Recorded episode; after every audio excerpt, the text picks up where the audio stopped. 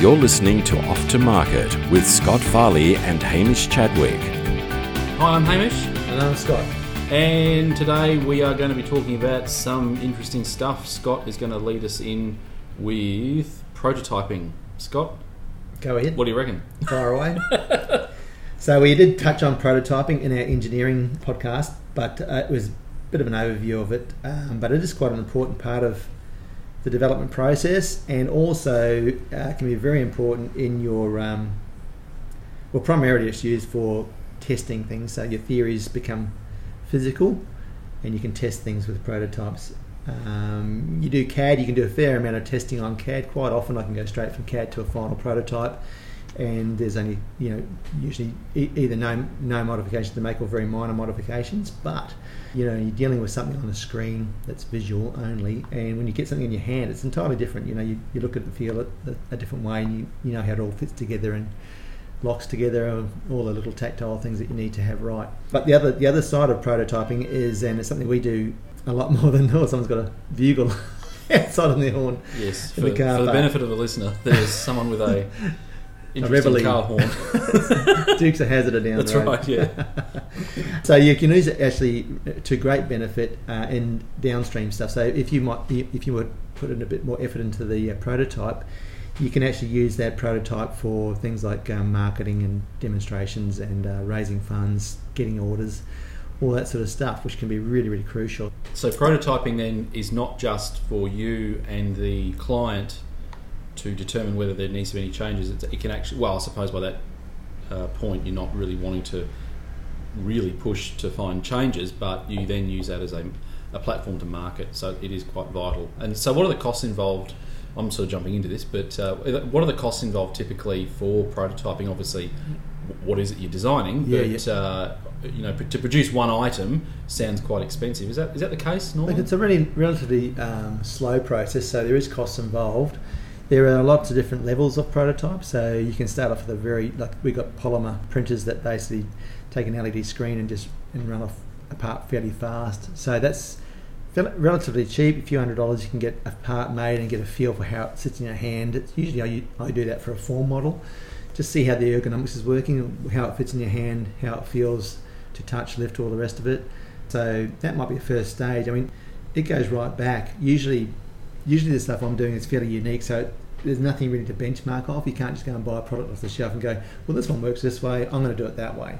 Some of the stuff we're doing, for example, we did a, a twin cam, the first twin cam ratchet for a dog collar, and my proof of print, my first prototype for that was a piece of C-channel aluminium with a dowel through it and a piece of aluminium that I'd cut into a shape of a cam. And I put two in a two in a little jig, put my my um, webbing in there, and tested it, and it worked. You know, so that's that can be as simple. I'd never show the client that it's it's totally ridiculous. It looks awful, but in my mind, you know, I can sort of have a theory and then test it, and then you know develop it up from there. So that can be the, the simplest. I call it a, a proof of principle jig, and that's still a prototype. It's a physical form of what you're thinking, and it's a way of testing, you know, the base principles. I think I talked about a teat. Um, that product ended up changing the world uh, in, of packaging um, on, on, a, on a worldwide basis, and that started off. It was a, a self-evacuating valve, which basically took the the air out of a bottle once you've packed it or once you've drunk a certain portion of it. So the way I tested that was with a with a teat from the chemist, and it was a you know two dollar teat in a in a collapsible bottle, and instantly I knew the theory would work. So you know, and that developed into a product that um, that you see every time you open a package nowadays. It, it's a, a perishable product. The, the water or, or the or the orange juice or milk or whatever is filled right to the top. There's no no gap. There used to be like an inch gap, and that saves three or four days uh, or extends the, the life of the, the product on the shelf for three or four days, and it saves billions of litres of waste all around the world. You know, so it's a really cool little product. Made no money, but it was a nice offshoot, a nice social offshoot of that that little Right. thing that started off with a teat in an expandable bottle. So that's Okay. something, something little grew big. Um, but anyway, so so you go sort of from that proof of principle prototype, which is a physical way of testing a theory, and you can you know work your way through the concept development stage into the CAD, and then once you have the CAD, you can go and print these these products with 3D printing. It's quite a common term these days, but it's been around for a long, long time. And there's different forms of 3D printing. You can print polymers that are offset by, by UV light, or you can uh, powders that are sintered by um, lasers. Um, there's all different types. You've even got metal powders that can be sintered by lasers and give you really strong parts that can be tested, you know, thoroughly.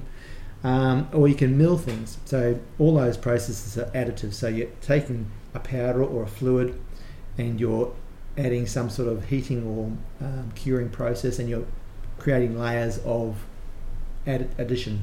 So you're adding like a printer on a paper. You know, you put a layer of ink down. You're just putting a layer layer of um, polymer down and then you're putting another layer of polymer on that, another layer of polymer on that until you've built up this product. Obviously, that takes a long time to do, mm. and some some of these processes are all night processes, um, and that's why the cost is fairly high because there's still a lot of time involved in these things.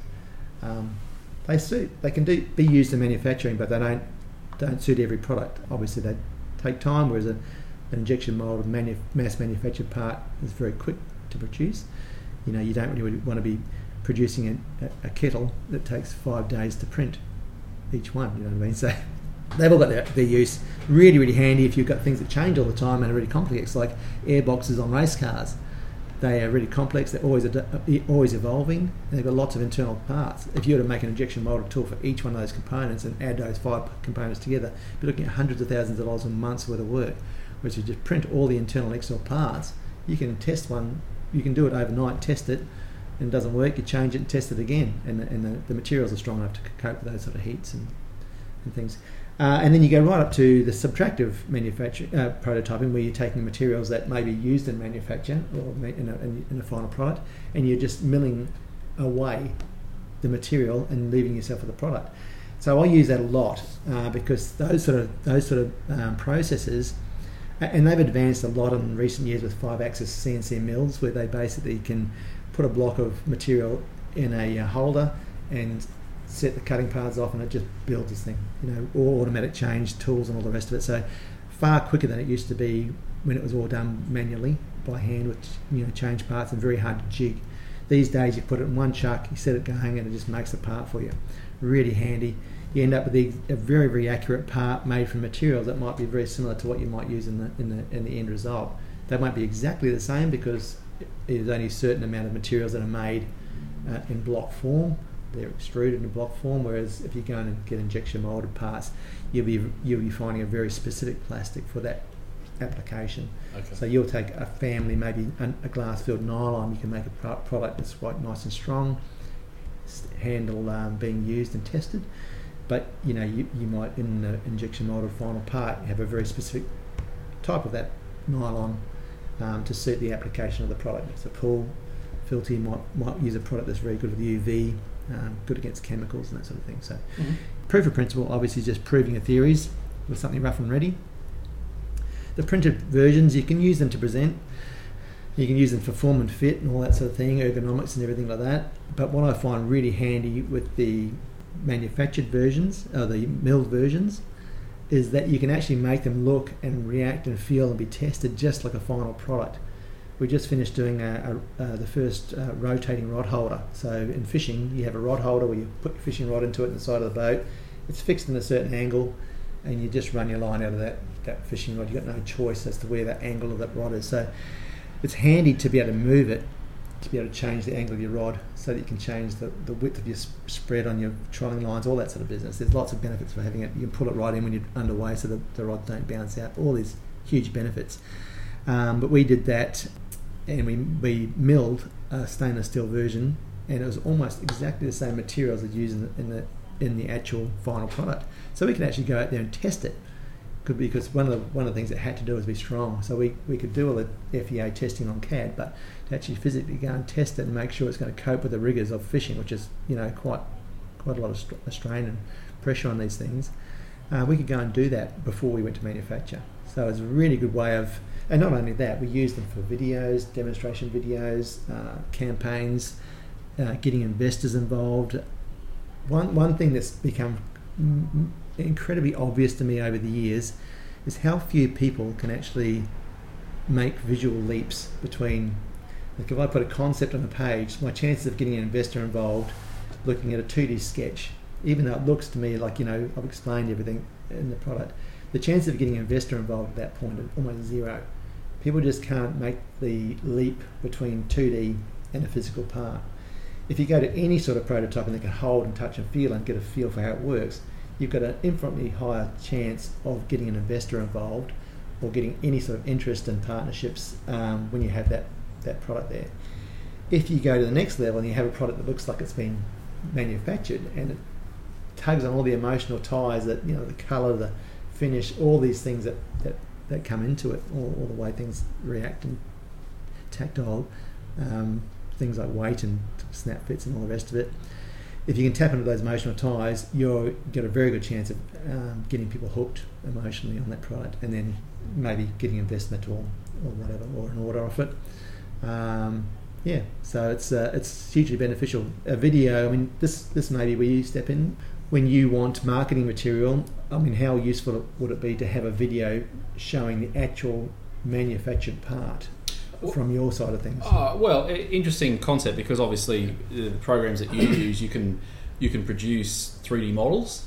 Uh, there's, there's nothing stopping people from using that in a video. I mean, if you're videoing something, you can't touch it anyway, so you can uh, the way uh, some of these programs work now, you can you can build a 3D model and make that look quite uh, realistic. Mm. You know, with, with, with, lighting, as long mm-hmm. as the mm-hmm. lighting's good in the in the video, yep. uh, you can make something look real, uh, mm. as, as, real as you can, yep. without producing the product and then filming the actual product.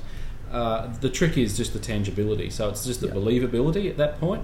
But I think that's um, just a touch on that subject before that you were talking about is it's much easier to sell to someone uh, with a, a tangible product that they can touch because they haven't got the emotional or the intellectual investment that other people involved in the product uh, sorry other people have been involved in the project for, for months maybe even years mm. you know because everyone has a, a, clear picture in their mind as to how they want it to work and then you go and sit down in front of someone and you just want them to get it within you know two three minutes yeah. because obviously you know these people review if they're an investor they'll want to quickly review it mm. make their own mind up as to whether it's got any uh, future so obviously at that point having something that they can hold on to if that's possible is vital because it means they can start to uh, create their own mental picture rather than you just as well as other technical issues solved I think the problem with animations animations you're right well, they're very these days they're so they can be very so, detailed. So detailed, so... and I mean, we, we use them where we can't describe something. Like you know, if you've got hmm. a, a, subatomic situation, we've got a thing that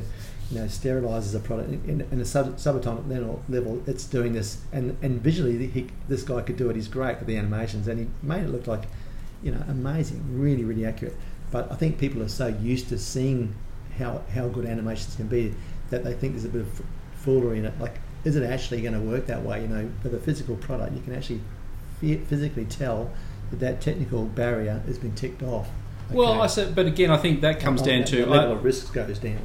Yeah, I, I, appreciate that point too, where, where if you present just simply a video, I mean, the video could be of an actual product that you a physical product, but even if it's a 3D model that's that's a that's been executed very well, the believability side of it and whether someone thinks it's going to work or not comes down to I think a number of factors if you're getting in front of investors and that is what's the cost of the product? Mm. you know where's it supposed to sit on the shelf literally? Like its positioning? What what's its uh, what's the market need? Like are you having to create a need or is this a, a need that people are just going to instantly go oh my god I need one of those? I mean that's that's never that's rarely the case. I think every product that is put out there even ones that are unique require a certain sales approach. Uh, nothing sells itself essentially, unless it's the cure for cancer or something like that. I mean, not you know to use a silly example, but but so I think yeah. Uh, to answer the question, uh, video is, is is vital, but I, I really if you can get a very good three D model, uh, I think that would just be as effective as a physical model videoing it. However, if you can build something and put it in front of someone, sure. Mm. I think tangibility is is great because it is actual proof of concept, yeah. isn't it? So I mean, the great thing about having the, the physical model, you video it, people don't actually see it's a physical model. They actually see it work, unless you're doing some sort of film. Well, especially film if, you, if you, can film it in use for yeah, whatever you, it is. You film it in use, and so that's the first stage. But then backing that up, they go, okay, that's sort of the hook. That's to get in the door. Mm. Then you get the meeting at the boardroom level, and you actually turn up with the actual product, and you hand it, hand it around. That really, that can really push you to the next level. Mm-hmm. Yeah. Rather than animation, you still you're still turning up with the same animation you had before, and well, you know, there's still a lot of technical barriers that haven't been proven off. Mm. Yeah. Mm. So it can be really, really, in my in my uh, experience, been really, really useful. We actually, st- um, I used to offer it to my clients. We just started a company called APS, Advanced Prototyping Services, where the public can use that same service where we, we mill parts for people if they have the CAD. Yep. But yeah, we don't push it very hard. I'm not very good at marketing, so it's my first level of marketing right, Right. there. Do you need a prototype? but you know, it, it does create a lot of work for me. So I sort of uh, I don't push it hard, but it is an op- option, Yep. option there. And uh, and uh, and as I said, the technology has improved so much in recent years that it allows it. Whereas previously, it was still a pain in the bum to do a 3D um, mill part because it was all manual, and and where that used to always fall down with accuracy is with. Uh, you have to do two sides of it, top and bottom. So you do the top, beautiful, la la la, turn around and you get the datum point wrong, so you start from the wrong point, and the bottom's a little bit different to the top. So that's where the accuracy uh, used to be an issue, and, and you were sort of relying on the user or, or the or the man, uh, the, um, the the human error of the, of Mm. the of the operator of the mill Yep. to get it right. Uh, whereas nowadays you put a block in a single chuck and it moves all over the place, so it gets undercuts and bottom top and everything, so it doesn't need that rejigging. So generally, it's a very very accurate part as well. Mm. Okay. Yeah. So I think the, the takeaway from this episode is essentially yes, the a prototype, a physical prototype, if you can get it, is uh, better than not having one. Uh, it's also a good good thing to have as part of your sales process. That's also, even though there's a cost involved in doing it, I think it's uh, what Scot is saying is it's a vital ingredient if you're going to see investors. You've been listening to Off to Market with Scot Farley and Hamish Chadwick.